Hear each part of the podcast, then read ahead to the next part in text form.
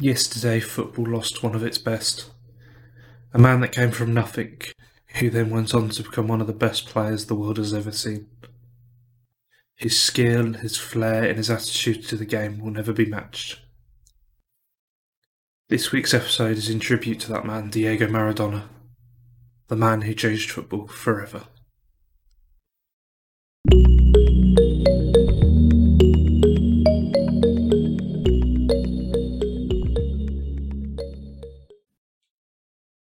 Hello and welcome to the seventh episode of the Bees Analytica podcast.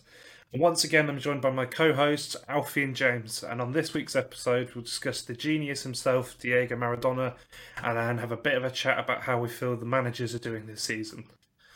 Hi boys, are you doing alright? Yeah, very good, thank you. How are you, James? Yeah, yeah, good, thanks. How are you guys? Yeah, it's not been too bad. It's been a bit of a slow week, isn't it? Especially after the international break, it always is, and now getting back up to speed. But we thought we can touch on the, the first subject of the day with Diego Maradona. Obviously, the terrible news yesterday about his passing, and we did the little tribute at the start. We were just talking about it a bit off there, and like, there's no one c- comes close to him in this country, is there? In terms of just the magnitude of what he brought to the game. Like, I don't think we'll ever have a player, especially in England or Britain, that comes close to his legacy. Yeah, I mean, he was yeah. a genius, and he was loved by a lot of people. So, yeah. Unfortunately, we we won't have anyone like that in this in this country. Talent wise, yeah. George Best is probably the only Brit. George Best or Gazza, and they they were both obviously had their own demons. Well, Gazza still does, but Best did. So th- there's similarities between those two players and Maradona, but in terms of just the sheer volume of people, uh, I don't think anyone in this country will match it, or at least not not or not no one has already. Maybe in the future. Definitely, I think the term of it we're thinking of is flawed genius. I think someone in management that came close to that was probably Clough. Was up there as a flawed genius of just someone that changed the game beyond what it was at the time. But I don't think anyone, yeah, just the shock of it, especially for Maradona, was at the age of sixty as well. That's no age to die, especially. It's just with all the issues he has had. But, Fifteen years to the day that George Best died as well. Yeah. yeah. I thought I, I did see some st- stuff about the hand of God, and Peter Reid and obviously um, Shilton were doing the interviews and stuff, and still bringing up that he never apologised for it, which was like, you just got to admire it, the absolute balls of the fella. In the World Cup, I love it. I was reading up on his interview about it, and he said, I knew one hundred percent I punched it with my hand, but that, to my surprise, the linesman never spotted it, and the ref waved a goal, so I went with it. He was like, yeah. it was... Re- retribution to the British for the Falklands War and stuff. And if anyone did it in this country, they'd be held as a national hero. So it's one of those things that's gone against us, and it's something we'll never forget, but and we'll never forgive. But you know, it's it's one of those things. If it had gone our way, no one, no one in this country would complain. We speak about the hand of God, though. You think that second goal, bloody hell! Like one of the best goals of the deck, probably of all time, nearly. And like. It's just something else, and he goes. That's just summed. I think that game summed him up in a nutshell. You go from that one element of where he was villainized, villainized, to the point of if just yeah, I think he would have been absolutely slaughtered if he'd come to this country. To the point though yeah. where you just sat jaw dropped, not knowing really what to say for the second one, where it was just incredible, wasn't it? Someone should have clamped him on the halfway line. I think take him on for the team there. Hindsight's a wonderful thing. Yeah. They, who, I think it was Peter Reid was, or was it Lineker as well, was speaking about their tactics to deal with him. Oh, it wasn't Lineker. It was way before his time. But one of them was speaking about how they were going to deal with Maradona. Lineker were... won. Lineker won the Golden Boot that one. I was. I'll say yeah. Look, it's exactly his time. Yeah, there you go. So yeah, I think it was Lineker was speaking about how they were meant to deal with him. It might have been, we did it last night on B T, and they basically, like, someone said, "Do you, were you trying to go to man for man?"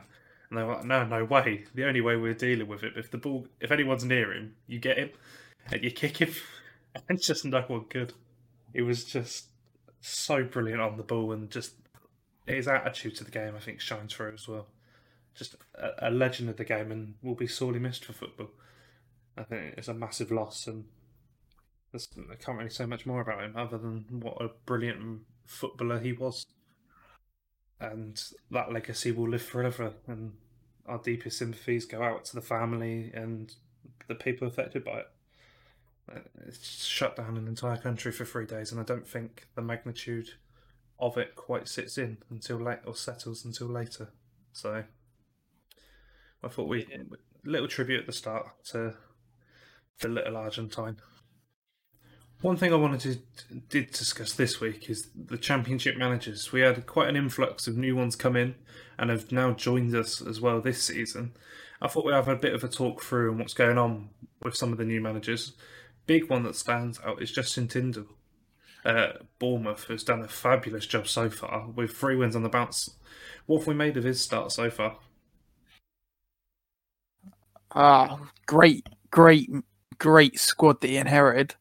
Just had to give them the confidence back, and they're in the space where they're too good for the Championship, but they weren't good enough for the Premier League. So, yeah, yeah no, great start for him. And he's got clear ideas and an A and B plan. If a back four's not working, then he'll change to a back three. So, you know, he's he's got clear ideas of how he wants the players to play. They did the number on Reading the other day, didn't they? Switching up from a four three three to a back five, and exploited the weaknesses out wide Reading was suffering with. with yeah, no, they didn't really change it, actually. No, they kept it four, but they just changed the fullback, and, well, they changed one of the centre-backs to the fullback, and for whatever reason, the Reading players didn't think he was too much of a threat. But yeah. He provided the opening cross, the cross for the for their opening goal. So, you know, yeah, I've been very impressed with his ability to change it up during, yeah. during the game. There's and he's not too, and he's not afraid to change it up either. Oh no, no, he noticed at half time what the what was needed to be done, did it quickly, and within ten minutes they were two one up. So, uh, two two, sorry. So yeah. quickly, um, he's got the ability there to change a game in an instant. But it helps when you've got probably the best squad in the league on paper. Mm-hmm. There was concerns, so, wasn't there, coming into the new season? Obviously, was it just Howe's number two, and it didn't really change much because it went quite stale towards the end, didn't it? But I get, I totally agree, boys. He switched it from three at the back, four at the back, a three in midfield. It, it's been good to watch, and but I, there is that expectation they should be absolutely battering most teams. By far and away, the best team in this division. Or best squad, not best team. I'd say best squad in the division, with the light in there, especially in the forward areas. So you'd like to think they'll be up there, and he's done a stellar job to keep it going. And another number two that's also come in, and it's Dean Holden, who keeps surprising. Bristol sat comfortably, well, not comfortably, but sat in third place at the moment. Again, stepping up from Lee Johnson's shadow and building on what's gone. It's an impressive start for them so far. I mean, what have you made of them so far, James? Yeah, yeah, they've been very impressive, to be fair. Um, I didn't know much about Holden before he came in. Um, mm-hmm. But I think he's just, again, they've got a very good squad on paper that Lee Johnson just wasn't getting very good at, wasn't getting much out of. He'd been there, I think, too long. They've got too settled, and maybe they needed a shake-up and a new manager. And so far they've got it. Obviously, they've got Reading on Saturday, which will be a, a game I'll be keeping firmly my eyes on. But um, no, I've been impressed with them. They've always struck me as a team that should be challenging there and thereabouts, and they normally do. But they just need that extra couple of percent to get them over the line into the top six, and maybe this is the year they do. Yeah, it's interesting. You mentioned like the the shake-up, but surely the much not much changes, especially going from a two to a one, or a number two to a number one. Just from my experiences so far, it's like, the number two tends to be a lot more hands-on, the coaching element of it. What, and then obviously the number one is the manager. They deal with all the problems, the, the managing side of the game, whereas the coach coaches. It's just interesting to see how p- players are reacting. They're obviously doing something right at both respective clubs. It'd be great to hear like the insight of what a player, what's changed. Is it that culture shift from ha- not having him as a number two anymore, and his, or better ideas, better tactics? It'd be certainly an interesting one to look at for like teams, or what what's causing this type of thing. You know, it's It's fascinating. That's, don't get me wrong, their performance levels have been both been really good. In the expected points tables, you've got Bournemouth at fourth currently, so slightly overperforming. Bristol slightly further down in about eighth or ninth, but again, still there thereabouts, especially after thirteen games. It's not a lot of time, is it, for teams to be implementing styles, and I think it's nice to see both hitting the ground running. Uh, yeah, so coming from a, a two to a one, maybe it's been good this season with the uh, the shorter break in between. They, um, you know, there's less time for them to get their ideas across. But if they're already coming from a similar angle to that of the managers before, then there's there's less for them to worry about. Maybe they just needed a fresh face in there to kick some of the players up the backside and tell them to start pulling their fingers out again if they'd maybe gone on to uh, autopilot under under the previous managers. Mm, Holden obviously was yeah had the interim job over after they sacked Johnson. But that, obviously that winter, oh, that not winter break, sorry, that little summer gap has given him time to refresh and get the squad back together. Didn't really bring that many big names in over the summer either, so it's dealing with the same resources. The yeah, only Naki, big sorry, names. Naki Wells is a bag. Naki Wells, is, but he was there already. He joined in January. So who did Alfie Mawson joined, but he's done his A C L recently. Um, Chris Martin came in. Done really well. It's yeah. Mm. It's complimenting Wells. It's Wells Wells. You look at the other two as well. It's it's all the top six seems to have got new managers so far. Then your next two are Watford and Reading, who both brought in new managers over the summer. Watford's start has been an interesting one. Uh, we expect them to be up there. Or we've all agreed that they should be there. But do we feel they should be doing more, Alf? Um, oh, it's a tough one because you look at the team and you think, you know, they should be miles above what others can achieve. But equally, you look at the table and you think, well, they're in the position you want to be at at this stage of the season kind of thing. So I don't think you can say they've done a bad job um, because of where they are in the league, in terms of you can only do as as well as the table kind of thing. I mean, I, I, it's a tough one. I wasn't really impressed by Watford, for example, when I um watched them when they played Reading. But they're defensively sound and they have the unpredictable unpredictability in attack, and a manager can rely on that. He he can make use of his resources, and he is doing so. That's you know that's why they're towards the top end of the league. Yeah, so, they've only lost two all season. They got a very similar record to Swansea, who just sit above them. So it's it's not that bad. It looked all right. Andre Gray started coming back into the side now and back to fitness, and maybe with a bit more of an experienced pro at this level than João Pedro, they might start. Yeah, they might start kicking on a little bit more. Especially Gray is proven at this level, especially with his time at Brentford and Burnley, where he was incredibly good. It's it's a tough one.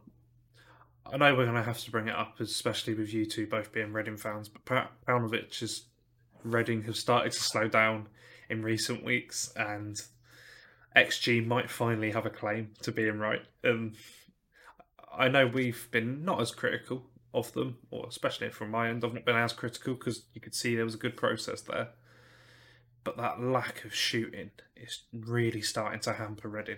The lack of chances they're creating, all good quality, but the lack, just the sheer lack of volume in attack. Do you see that as a factor of why Reading are slowing down? It's an interesting question. I I don't. Because we have been still scoring goals. It's, you know, like you say, we're in the right areas. We're shooting from the right areas. We're not taking forty-yarders, thirty-yarders and just putting it down as a stat. Oh, we've had a shot. Um, we're creating opportunities. We're creating good chances to score. Um, I think what's cost us, to be fair, is individual errors. Yeah. The, the leader of the back line got injured for a couple of games, and we've looked shaky ever since. The communicator, if you like, and and then there's been individual errors from individual players that have caused goals. I mean, Bournemouth, you could strike three of their goals up to maybe not individual errors, but a couple of players' errors. Yeah. Um, I mean, the third goal was an absolute wonder strike. You're not going to concede many of them, but the other three were easily preventable. You, if you don't concede the first one, you probably don't concede the second, and you know, so on. But yeah, individual errors have been costly. Yeah, I, I don't think it's. The, um, if you look at the stats defensively, in the first eight games, we were top of the whole football league in terms of goals um, goals conceded. We'd conceded at least one goal in eight games. We're now currently bottom of the ninety-two, whole of the football league in the last five. So defensively is where we've where, where we've been punished. Well, the questions questions aren't really being asked of Reading's defence so far. They're about expected in expected measures, about mid-table-ish, doing all right, nothing major. But there's just this steep decline in drop-off. I was just having a look at the numbers here. For X G per shot, Reading currently sits seventeenth in the table. For shots per game, they're twenty-fourth. It's worse than Wickham. It's really not looking good on the attacking side, and Zhao is on some sort of mad hot streak right now. Same, same as Tony. I think he's converted. I think it's ninety odd percent, or not ninety odd percent. Sorry, eighty odd percent of his goals. Well, Zhao's like, averaging a goal every ninety minutes, so a goal a game isn't you know, in the course of the season. The start, the start of the season, I could agree, and the quality and the location, the quality was looking good. It was just the volume to come. But there has been a big steep decline in the, the expected quality of the shot up front and the lack of chances as well. Right. And last night again against Millwall was seven chances you had, or seven shots with only three or three, four on target. Mm. It's it's a tricky one. It's it's it'll be interesting to see how Paunovic turns this round, especially with no wins in five now. Well, and he's still learning. He's you know he's only taken charge of fourteen matches. He's He's had three or four of those without his key players. The main creator, John Swift's been out for the last ten games or so. I just think we're going to learn more. Well, Pauno's definitely going to learn more when we lose games. So if it takes mm-hmm. a few more losses, then, you know, for us, for him to learn what he needs to do, then I'll be willing to do that, because any improvement on what we had last season is good progress for me. I know there's, mm-hmm. I know now we're in the top six and we've been top. The expectations change, and I, and I, I, I get that. I still think top ten with this squad would be an incredible achievement from someone who's just come in. I and that's, agree. We've got to hark back to the fact that we've been twentieth, well, fourteenth last year, twentieth, twentieth, the, the two years before that. We we can't, it's not, you know, the squad's the same, more or less. So yeah. They're not going to suddenly be world beaters. We're just somewhere in the middle. We're not as good as our as our table suggests, but we're not as bad as we have been, so we've got to be somewhere in the middle. Mm-hmm. That's the. I think you hit the nail on the head. Hindsight. Reading have finished in the bottom, or bottom five, six for the last four or five years, except that fluke Yapstan season. So I think, like you said, progress anywhere above that is progress in the right direction. But it raises the biggest question: does the owner have patience enough? He has thrown a lot of money at Reading, a lot, and they're still in a deep financial hole. Is it a case of do or bust? And if they don't get top six this year, is it going to be again cut the manager, rebuild?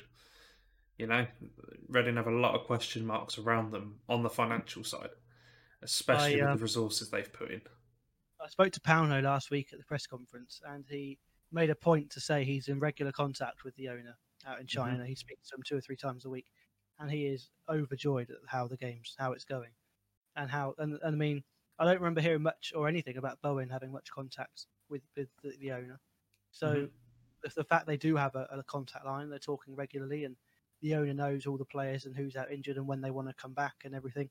Mm. I think it's... I, I was very concerned about the owner up until I heard that, but the fact there is clear contact and, and they're, they're talking and he knows what's going on, it's filled me with a bit more optimism, which uh, is something I don't tend to have much of. So I've got to think I can. And... Uh, Yeah, I'm confident that, especially with no fans in, that because um, Reading have a reputation, you know, their fans, our fans, get right on the back if something's not going right for a, a number of weeks. I think he's going to be given more time than he would have been done if we'd have twenty thousand in the stands. Yeah. yeah I think he'll definitely see out this season and hopefully the year after if it's progress. No, no, I don't disagree with you. It's, yeah, I'm, I just have question marks over the patience. I think we have a chat about about some of the new guys that have come into the league, especially at Barnsley, who started brightly until they were beaten midweek against Brentford. Someone like Pulis is now back in the league. I know he's not had a lot of time, but he's back. And Houghton has really turned it around at Forest. They've still spluttered. What have we made? But one person I did want to highlight, sorry, who was coming from last season, Steve Cooper, is doing a magnificent job with that Swansea team to keep them going after a summer where a lot thought they'd be dismantled and that rebuild cycle starts again. But to sit comfortably fourth in the table, best defensive record, or second best defensive record behind Middlesbrough, they look good, especially challenging in with some of the big boys.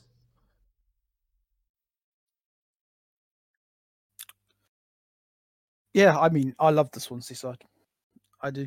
I, I think it helps as well that a lot of clubs will trust the manager, Steve Cooper, at bringing in young players and giving them playtime, because obviously he's worked with quite a few youngsters at English, I think it was under twenty-one level, under eighteen, or something like that. Yeah, it was eighteen. He won, oh no, seventeen, sorry. He won the World Cup with, with that squad. Yeah, and so Swansea are go, always going to have the benefit at the moment, while he's in charge, of being loaned some of these top-class talents, if you like, mm-hmm. that aren't getting game time. Like Morgan Gibbs White is a player that excites me. I I think he's too good for Championship level. But, you know, Steve Cooper's given him a bit of confidence. He hasn't really started for a year at Wolves. Didn't I think he played six had six appearances, something like that. It's ridiculous, and it's hampering his growth. But out at Swansea, you know, he gets the best out of youth players.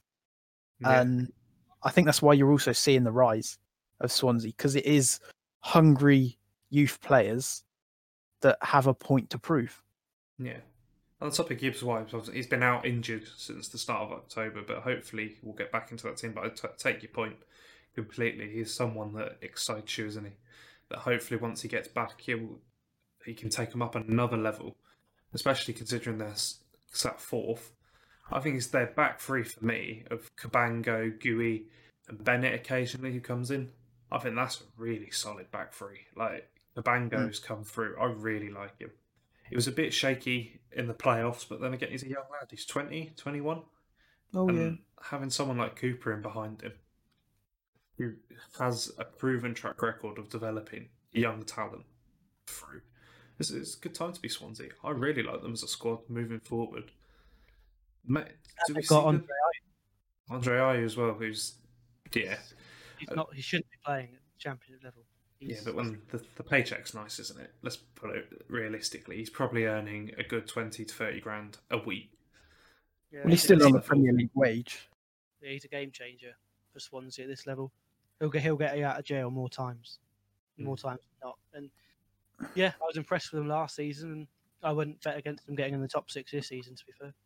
Do you think they're yeah. good enough to potentially get top six, especially considering some of the quality behind them? Oh yeah, easily. Easily, we're saying. Oof. Yeah, so other than the three that came down, I think it's a very weak league this year.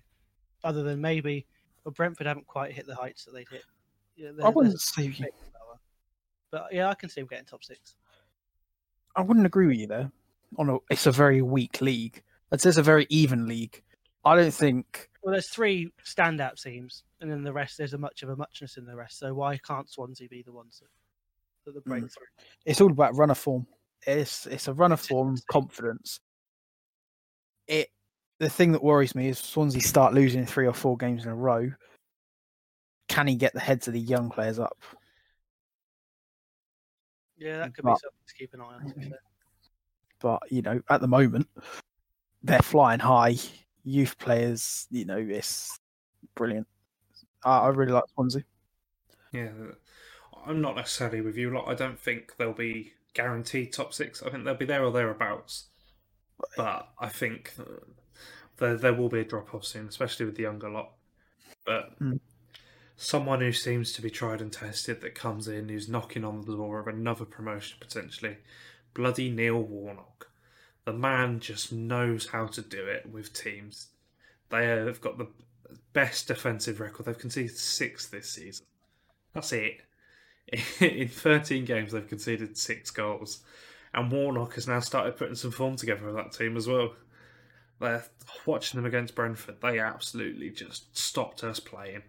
Didn't press us or anything, but just sat in their block, shuffled left and right, and it was easy for him. Warnock just has something about him at this league. You know what you're going to get, and he's he's he's not done anything different in the last twenty odd years. You know what you're going to get, and he does it everywhere he goes. And I mm. said last season that Middlesbrough this year would be ones to watch. There's a solid Championship squad there that, with the right manager, Woodgate didn't have the experience and the know-how how to do it, but that's exactly what Warnock has, and I can really see him being in and around it coming into the season. Yeah, Warnock, I get what you mean. He's just uh, he's just got something over this division, hasn't he? He just knows how to do it. It's just beyond ridiculous, like the quality and how he gets teams playing as well. It's just just effective, especially at this level. Mm.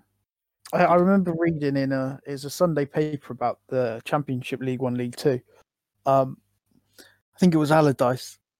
Football is not about style; it's about winning. And Warnock knows how to win or not lose in this league. So, same with Pulis if he hits the ground running. Yeah, you know, I was, I was going to bring up Pulis in a sec, but keep keep going. Yeah, it's unfortunately style is very important to some owners, but if you want success, t- those two managers know the way to play football to win games or to stay in a game and potentially nick it, kind of thing. Yeah, you've just opened You're... a whole can of worms though on like, is football, what do you want from a club? Bristol Rovers spoke about it in their manager search last week before they employed Tisdale, about they wanted the Bristol Rovers way of playing. They wanted to build it. They would sacrifice that over effectiveness, basically. And I agree with that, especially coming as a Brentford fan with the thoughts of, we have built our system. Would you compromise? And as a football purist, imagine if Guardiola, or you brought Allardyce into City. Yeah, they might win a few games, playing four four two, lump it up to a big man. But is that football? Is that really something you would compromise, a project, a style, a system, for the sake of some success? At Reading, we were brought up on four four two. There's nothing wrong with four four two. Personally, I just want to win. I'm not that concerned, to be honest. But yeah, I don't like I don't like the four four two bashing there, Jake. It can be yeah. a very successful and effective method. Do you not feel though, especially if we did it at England, Allardyce is a proven, it's not proven winner, but he was successful at what he did, especially with the amount of variance and luck there is at international football. Would you really have sat there as an England fan and watched him lump it up to a big man, play route, route one direct football for the sacrifice of success? Potentially a third or fourth, potentially a final appearance. I don't think we I could. I don't care less how we win. Win the, World, win the bloody World Cup. Couldn't the way Southgate's playing at the moment, I would happily take that style of football.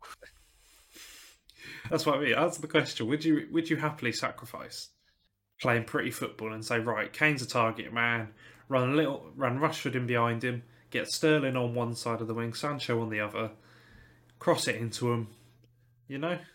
You play to your player's strengths, and that, the way you just described it there sounds like a perfect way to win with England. So what's wrong with it? Because the football, you don't want to be watching that. I'd rather have a system. You'd rather see, you'd rather see England lose, but have ninety percent of the ball, sideways, backwards, whatever, than get one shot, a header goes in and you win the World Cup. I'd rather see a, yeah, an attempt at a style of play, a system. Much in the way Barnsley, your Brentford, your Liverpools, your Man Cities try to play football and try yeah, to build out. Achieved, you've not achieved anything by doing it, ultimately. At the end of the day, you'll look back at your career with what you've won. And Brentford coming third and getting to a playoff final is not winning anything. Compared to Warnock, who's won stacks, who might have been a bit more direct, but he can sit there comfortably knowing he's got six or seven clubs promoted. Yes, I just, yeah, I don't know. We've mentioned it before. Would you sacrifice everything? I, I get the feeling, as Reading fans, if someone like Warnock was to come in and step through the door, you would absolutely love that.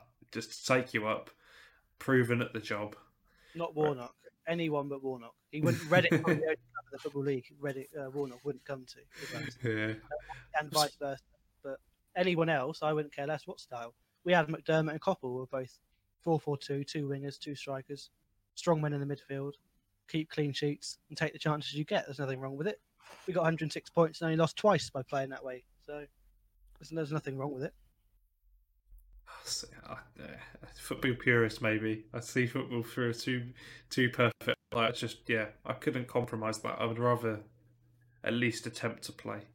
Especially, yeah, I would, because at the end of the day, football for me is entertainment, and it's a uh, something for me to enjoy. I wouldn't enjoy lumping it as winning a game.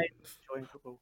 No, because winning's not always to enjoy. I'd rather watch the game from that's f- nice to watch, not something that's turgid.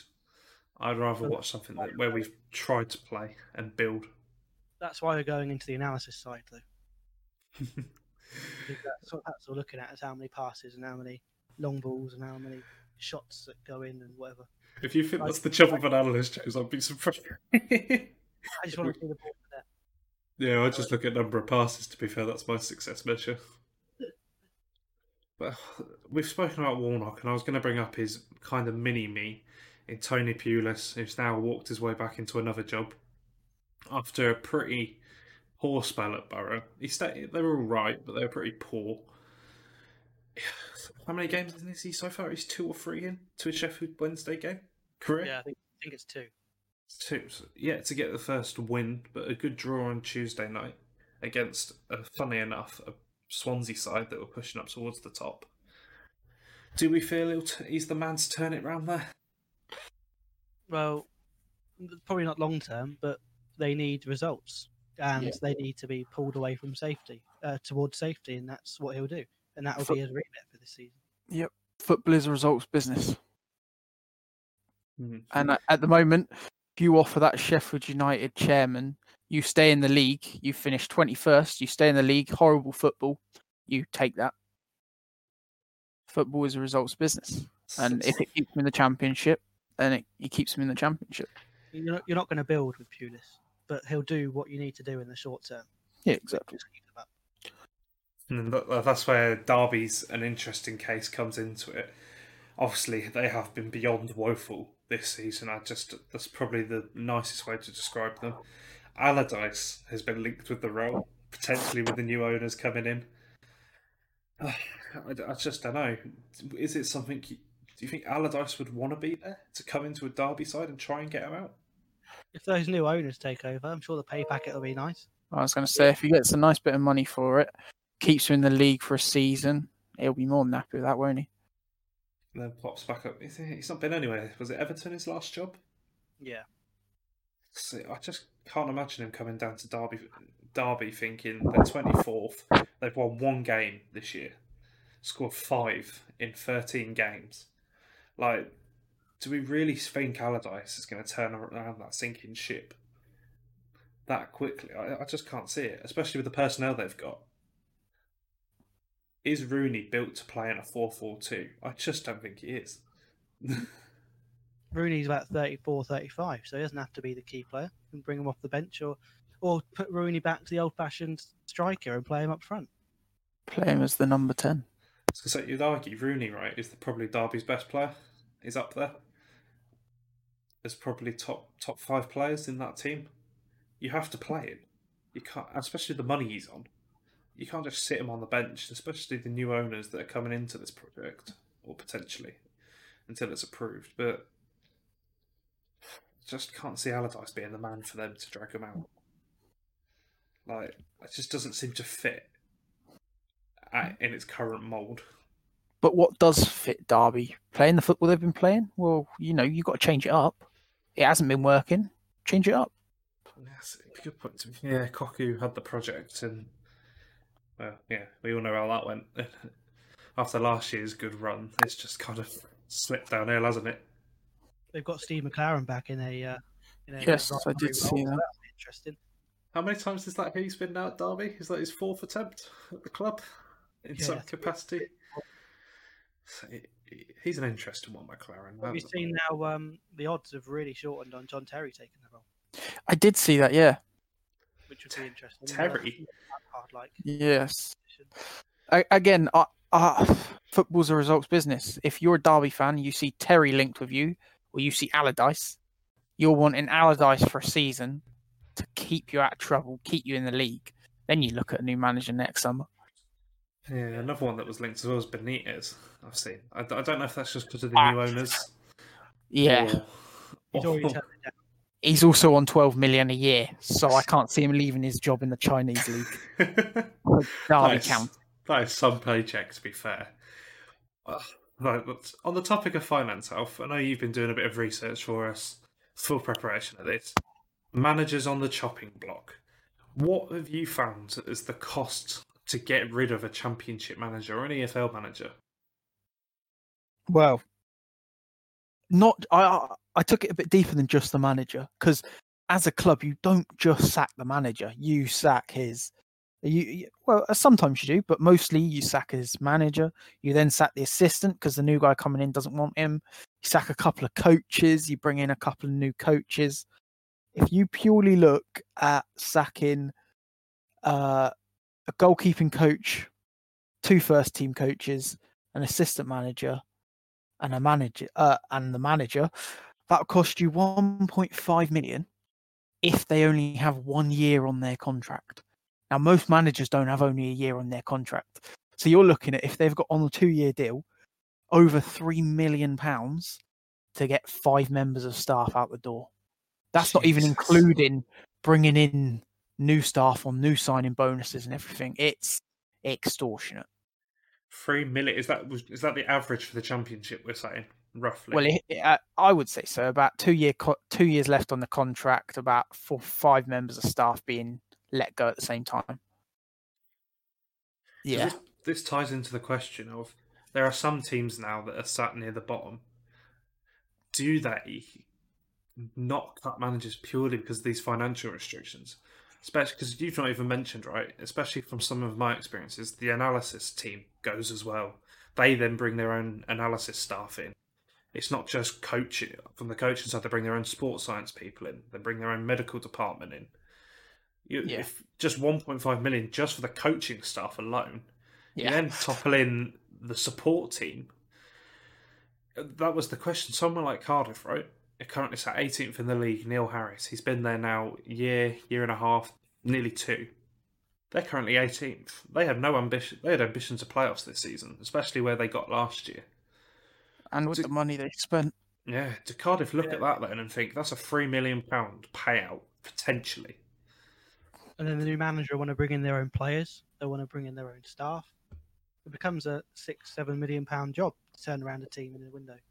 Yeah, are we looking at that then, thinking maybe teams this season aren't going to cut when they would normally do, normally do, just because of COVID and how much their finances have been hampered by it? Yeah, yeah. Uh, I'm not sure, because the amount of money you lose from going down from Championship to League One is about ten million. So some some wealthier owners will look at it and think, if that's the price I've got to pay, I'm going to have to pay it. As you've seen it, I mean, I know Derby's potentially getting new owners, and Koku didn't take a reduced settlement, but still, a reduced settlement could still be one point five million pounds yeah. with all his staff members. So I was going to, I was going to tie James into this, because I know you're quite connected in the Derby circle. What sort of research did you find about Koku's dismissal? Well, he was apparently entitled to around four million pounds. But I know he's, he's he's taken less. I don't know. It doesn't say how much, but reports are that he's not taken his full four million. Was that four million just on his own? I believe so. Yeah. Bloody hell! Just. Well, I, yeah. mean, I don't know how long his contract was, but if they're on about making it a, you know, a cocky revolution, I imagine the contract was three or four years, and he was only yeah. in a year, so most of his contracts had to be paid out. Yeah, you. I think we'll just take it back a few steps where Alfie net hits the nail on the head perfectly. Is the paying potentially three, four, five million to get rid of a staff member worth the price of staying up? Someone like Forest, if they go down, their finances aren't the best right now. is it worth them taking that punt of spending five million pounds to try and keep themselves in this division? Even more so at Premier League level, you think the gap the gap between the two leagues as well, oh, that yeah. financial hit, how panicked would you have to be? And when I think we're certainly seeing a lot of clubs cling on longer than we'd anticipate. Yeah, don't... I mean, you look at, I don't think Wickham would ever, but Gareth Ainsworth, they don't have the funds, I would imagine, to sack the manager and the start. I don't think he will get sacked because they're building a project there and, you know, he's a very good manager. But if you take Wickham as an example, or Barnsley, if this new guy suddenly, you know, twelve losses in a row, can Barnsley afford to sack to sack him? I have, I don't yeah. know. Well, that was the big thing with Forest over the summer. I did a bit, when we did the big champ preview, James, I covered it a bit in there. They went for it. Like, he brought in physios, he brought in therapists, he brought in sports scientists, he brought another goalkeeper coach in, he brought two more support staff in. They sacked him after four games. That's that's not a cheap wage bill to get rid of. Like, I know we've we've kind of like twisted ourselves up in knots in the point, but the club's really that worried about finances. Forest have pulled the plug. Wednesday have pulled the plug. Derby have pulled the plug.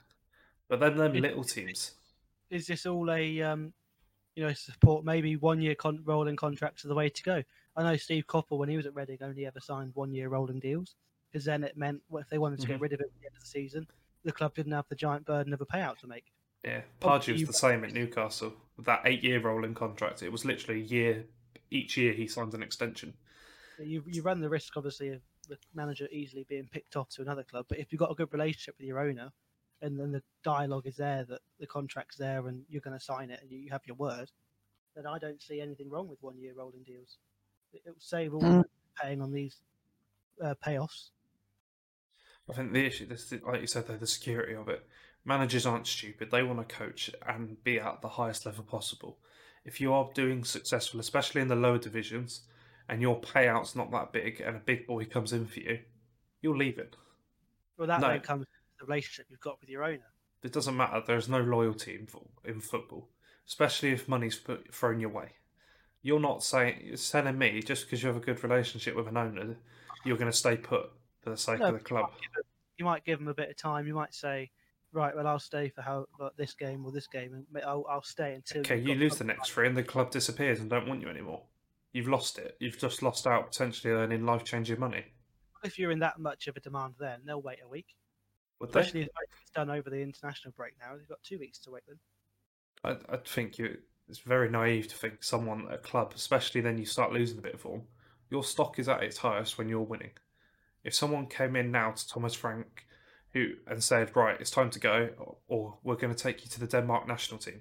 We'll give you X amount of money, which is a lot more than you'll be on at Brentford. I don't expect him to stay. He'd be gone. That's life-changing. Same, same with player loyalty. You, someone like the whole Ozil debate and debacle of why is he not left? It's for the good of the club. The bloke is earning three three hundred and fifty odd thousand a week. Why loyalty doesn't matter? He's not going to turn around and go, oh, I'll take a reduced settlement. Don't worry, boys. Yeah, but then you wouldn't offer that particular person a one-year rolling deal. You'd give them. You you wouldn't always. Not every manager's got to be a one-year job. If you've got a young, hungry, ambitious manager, then maybe that's not the way to go. But someone like Allardyce, who, let's face it, it's not going to be on a cheap wage, who's mm. sixty, sixty odd, sixty-five, he's not going to have, you know, ages left. Maybe a year at a time will prevent you from then having to give him a three-year deal and pay him off for two years when he keeps you up the year you want to, but then doesn't take you on. Yeah, I think the context to it. I see your point with the rolling contracts. It's a good way for clubs to safeguard themselves in the event of a payout. But again, though, it really can shoot clubs in the foot, especially if you've got a successful young manager coming through. Yeah, it comes down to trust, doesn't it? And the owner's got to know, he's got to think deep down whether it's going to be worthwhile for his club, ultimately. Mm. Ainsworth, it'd be great for, I think, because he'd never shaft Wickham the amount he's been there. Even if I... someone did, he would not shaft them.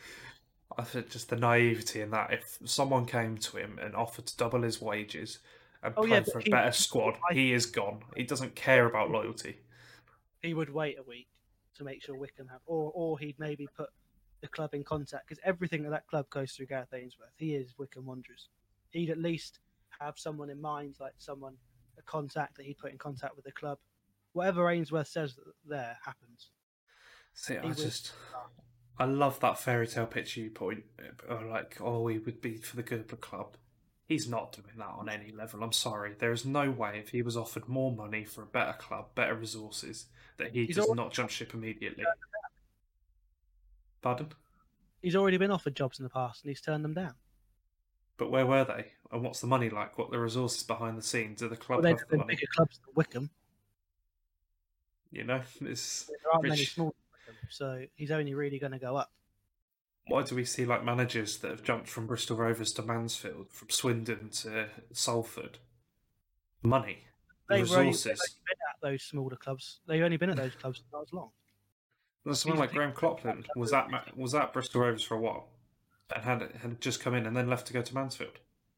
Why did someone like Richie Wellens get Swindon promoted?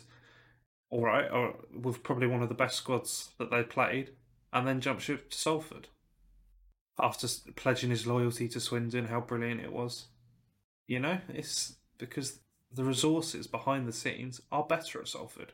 You've got five people that have thrown a lot of money at that club. Why wouldn't you?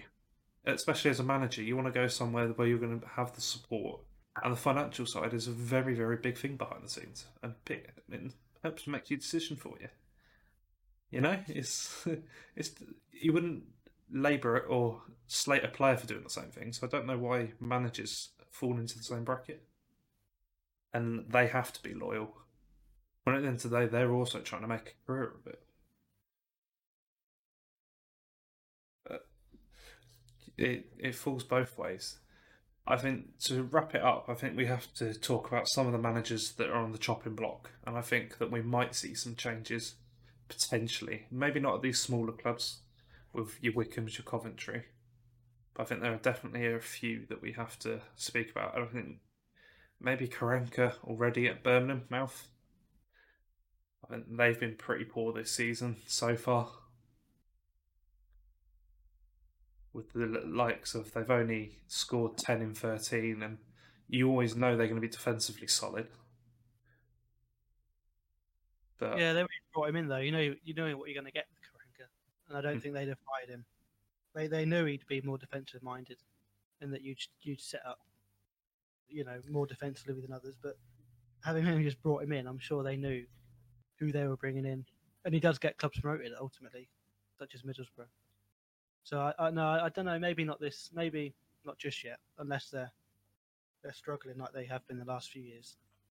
Yeah, it's an odd one. That, Alex Neil, which is another one you were going to mention. Yeah. I think with the um, he's been there a fair few years now, and he's always getting closer and closer and closer, not quite and not quite. Maybe this year, if he doesn't get that playoff that he keeps aiming for, maybe this could be the year they get rid of him. Yeah, that's what I was going to bring Alf in of what. What about someone like Alex Neil, who's been there a long while now? I think it's was it a long while in football. What what do we think he might potentially be one that's on the chopping block sometime soon? I don't think so. I think he's been at the club for enough time to have given himself this time to figure out what's going wrong and try and put it right. That. A young, not a younger, but a manager that's been in the job less time wouldn't wouldn't get. But he's been in the job so long that, and and like you say, he's been relatively successful with an average team. I, I don't think you pull the plug on him. Yeah, and I was going to tie it into the finance side. Someone like Preston aren't the biggest club in the world. They don't have infinite resources and and. But fifteenth in the league, ambitions of top six this season. They did put a bit of money in in the summer. I don't know. It's it's such a weird landscape, isn't it, at the moment, football? Of you just can't predict what's going to happen.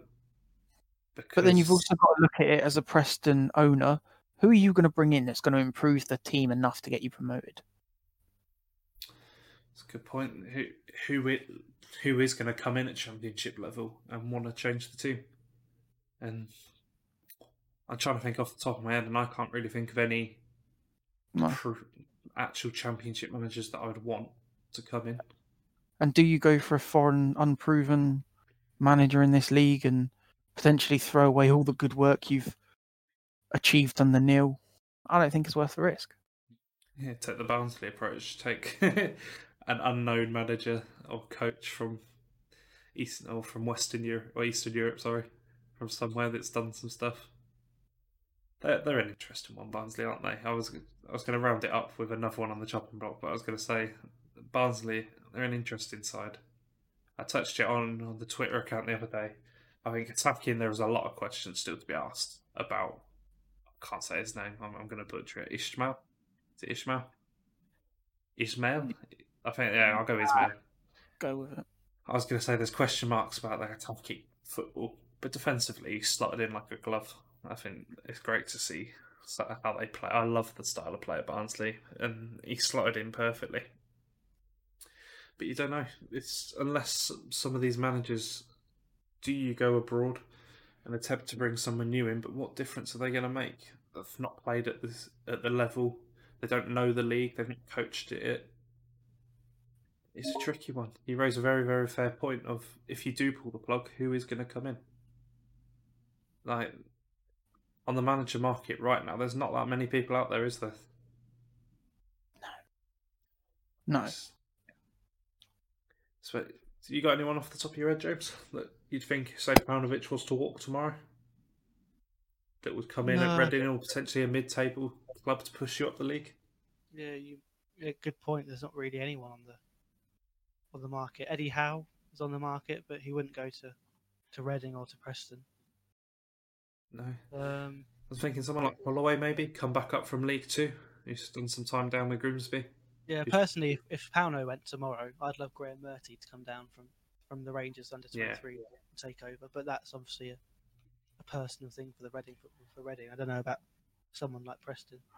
Maybe maybe another Championship manager that of one of the clubs that's just come up, Paul Warren. Maybe do you think he's earned the chance mm-hmm. at a club that doesn't have to just scrap to stay up, but can maybe push on? I mean, the only manager I could think is Paul. Is it Paul Cook, the ex-Wigan manager? Cook. Yeah. yeah, he's yeah. been in the line for a few jobs. That's the only one off the top of my head I would be happy with my club going for at the moment. He played for Press. He played for Burnley though, and they're one of the Lancashire rivals. So I don't know if he'd go to. Oh well, there you go then. Preston, but, but I'll go to Reading. Uh, yeah, but again, he's the only one that I can really think of would, as a fan, I'd want kind of thing. Yeah. It's...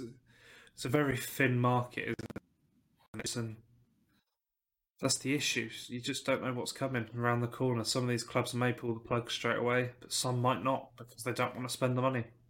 And I totally agree. It's, we're in a very, very tricky situation. And you just have to think about it, isn't it? The money, the money behind it. And you, I can't believe it's that much off, honestly. For just five members of staff with a potentially a year or two left on the contract. Yep. It's incredible figures. Something else. I think we wrap it up there, boys. It was a good conversation. I like some of the stuff we touched on. And thank you for listening to this week's Bees Analytica podcast. Please remember to like, share and subscribe. And please do follow us all on the socials. Thank you.